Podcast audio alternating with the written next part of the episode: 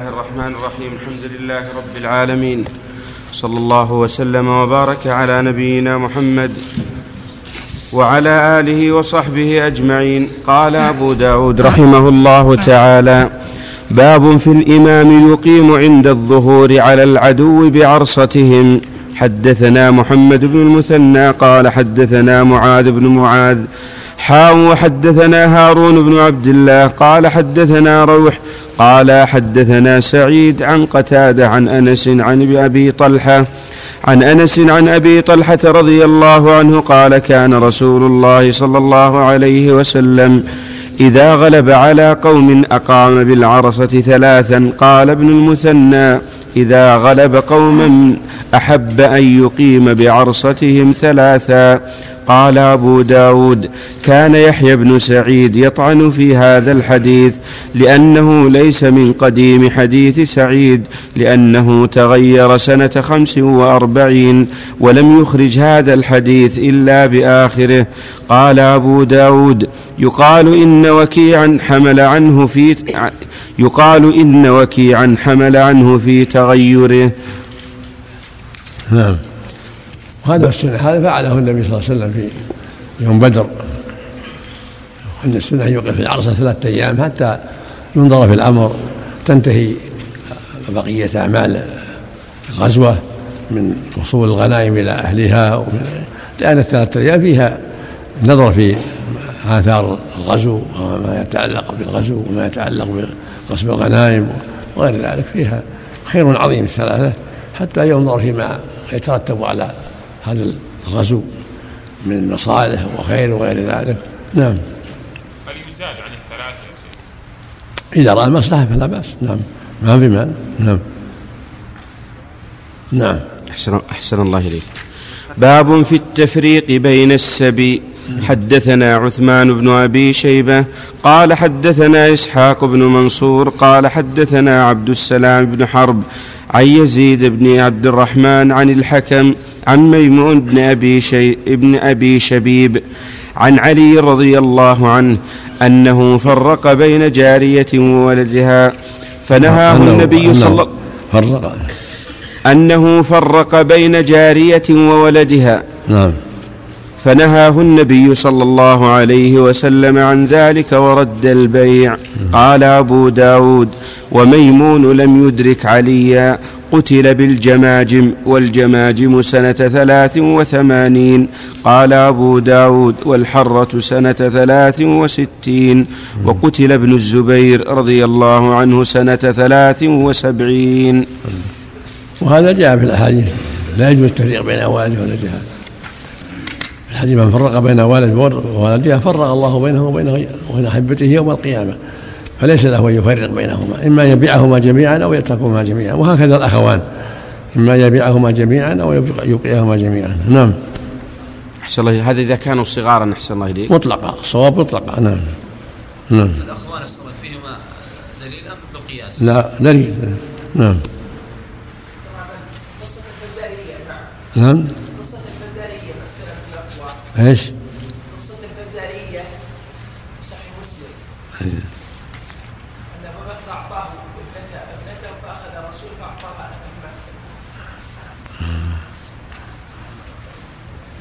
محل نظر غير محل نظر. نعم. نعم. أحسن الله إليك. نعم. باب في الرخصة في المدركين يفرق بينهم. حدثنا هارون بن عبد الله قال حدثنا هاشم بن القاسم قال حدثنا عكرمة قال حدثنا إياس بن سلمة قال حدثنا أبي قال خرجنا مع أبي بكر رضي الله عنه وأمره علينا رسول الله صلى الله عليه وسلم فغزونا فزاره فش فشننا الغارة ثم نظرت إلى عنق من الناس فيه الذرية والنساء فرميت بسهم فوقع بينهم وبين الجبل فقاموا فجئت بهم إلى أبي بكر فيهم امرأة من فزارة عليها قشع من أدم معها معها بنت لها من أحسن العرب فنفلني أبو بكر رضي الله عنه وأرضاه بنتها فقدمت المدينة فلقيني رسول الله صلى الله عليه وسلم فقال لي يا سلمة هب المرأة فقلت والله لقد أعجبتني وما كشفت لها ثوبا فسكت حتى إذا كان من الغد لقيني رسول الله صلى الله عليه وسلم في السوق فقال لي يا سلمة هب لي المرأة لله أبوك فقال فقلت يا رسول الله والله ما كشفت لها ثوبا وهي لك فبعث بها إلى أهل مكة وفي أيديهم وفي أيديهم أسرى ففداهم ففداهم بتلك المرأة. نعم وش قال الشارع. أحسن الله إليك. نعم. حد قوله حدثنا هارون بن عبد الله قال حدثنا هشام بن القاسم قال حدثنا عكرمة قال حدثني إياس بن سلمة قال حدثني أبي سلمة بن الأكوع قال خرجنا مع أبي بكر مع أبي بكر سرية وأمر وأمره أي أبا بكر علينا. المقصود الأحكام. أحسن الله إليك. قوله فشننا أي صبب بعد قوله. أحسن الله إليك. ثم ظهر إلى عنق نظرت إلى عنق من الناس. قوله فهي لك. قوله فهي لك. أحسن الله إليك. فنفل قوله فنفلني يا أبو بكر. قوله فنفلني أي أعطاني. أبو بكر بنتها فقدمت المدينة بها فلقني فلقيني رسول الله. صلى الله عليه وسلم فقال لي يا سلمة هب لي المرأة. فقلت والله لقد أعجبتني وما كشفت لها ثوبا أي لم أجامعها. فسكت أي رسول الله صلى الله عليه وسلم. حتى إذا كان من الغد لقيني رسول الله صلى الله عليه وسلم في السوق فقال لي يا سلمة هب المرأة لله أبوك.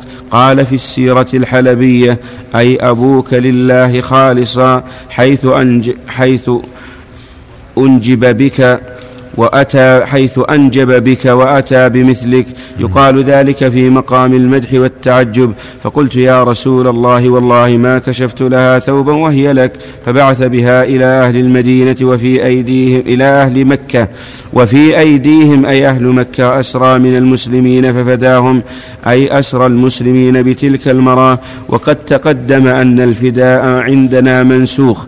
وأخرج مسلم هذا الحديث من هذا الحديث من طريق عكرمة ابن عمار قال حدثني إياس بن سلمة قال حدثني أبي قال غزونا فزاره وعلينا أبو بكر الحديث بطوله وسياقه أطول من سياق أبي داود. انتهى أحسن تكلم على الأول على حديث علي في الموضوع شيء؟ السابق لعل هذا كان لعل هذا كان أول ثم نسخ. فإن الرسول نهى عن التفريق بين الأخوين وبين والدها وولدها لعل هذا قصة سلمة لعلها كانت يعني قبل الفتح ولعل الشريعة أخيرا نسخت ذلك وجعل التفريق بين الأخوين وبين الوالدة وولدها ممنوعا لما بينهما من الصلة والقرابة. التفريق بينهما صعب جدا لأن هذا قد يذهب إلى بلاد بعيدة وهذا إلى بلاد بعيدة. شوف الحديث اللي قبل تكلم على حديث علي.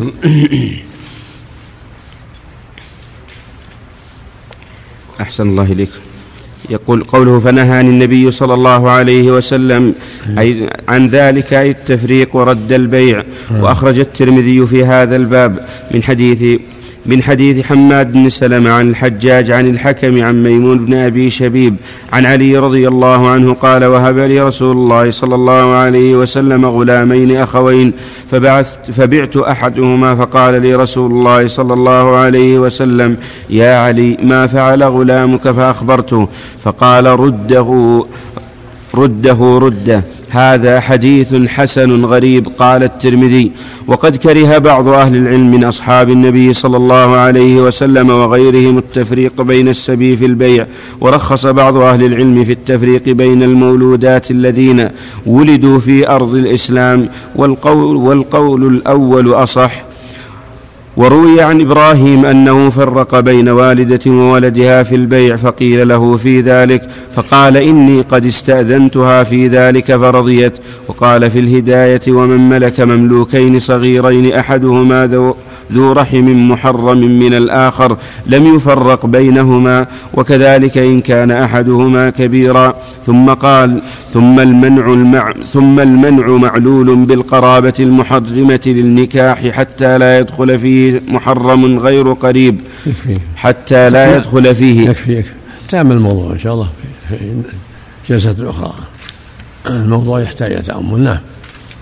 والخطابي نقل أحسن لك نعم. الآخر نعم. والخطابي يقول في الحديث الآخر قال في الحديث دليل على جواز التفريق بين الأم وولدها الكبير. خلاف ما ذهب يحتاج. أن نتأمل إن شاء الله الموضوع نتأمل الموضوع. نفيدكم إن شاء الله. نعم. أحسن الله نعم. إليك نتأمل إن شاء الله. نعم. أحسن الله إليكم. باب في المال يصيبه العدو من الغنيمة ثم يدركه صاحبه في الغنيمة.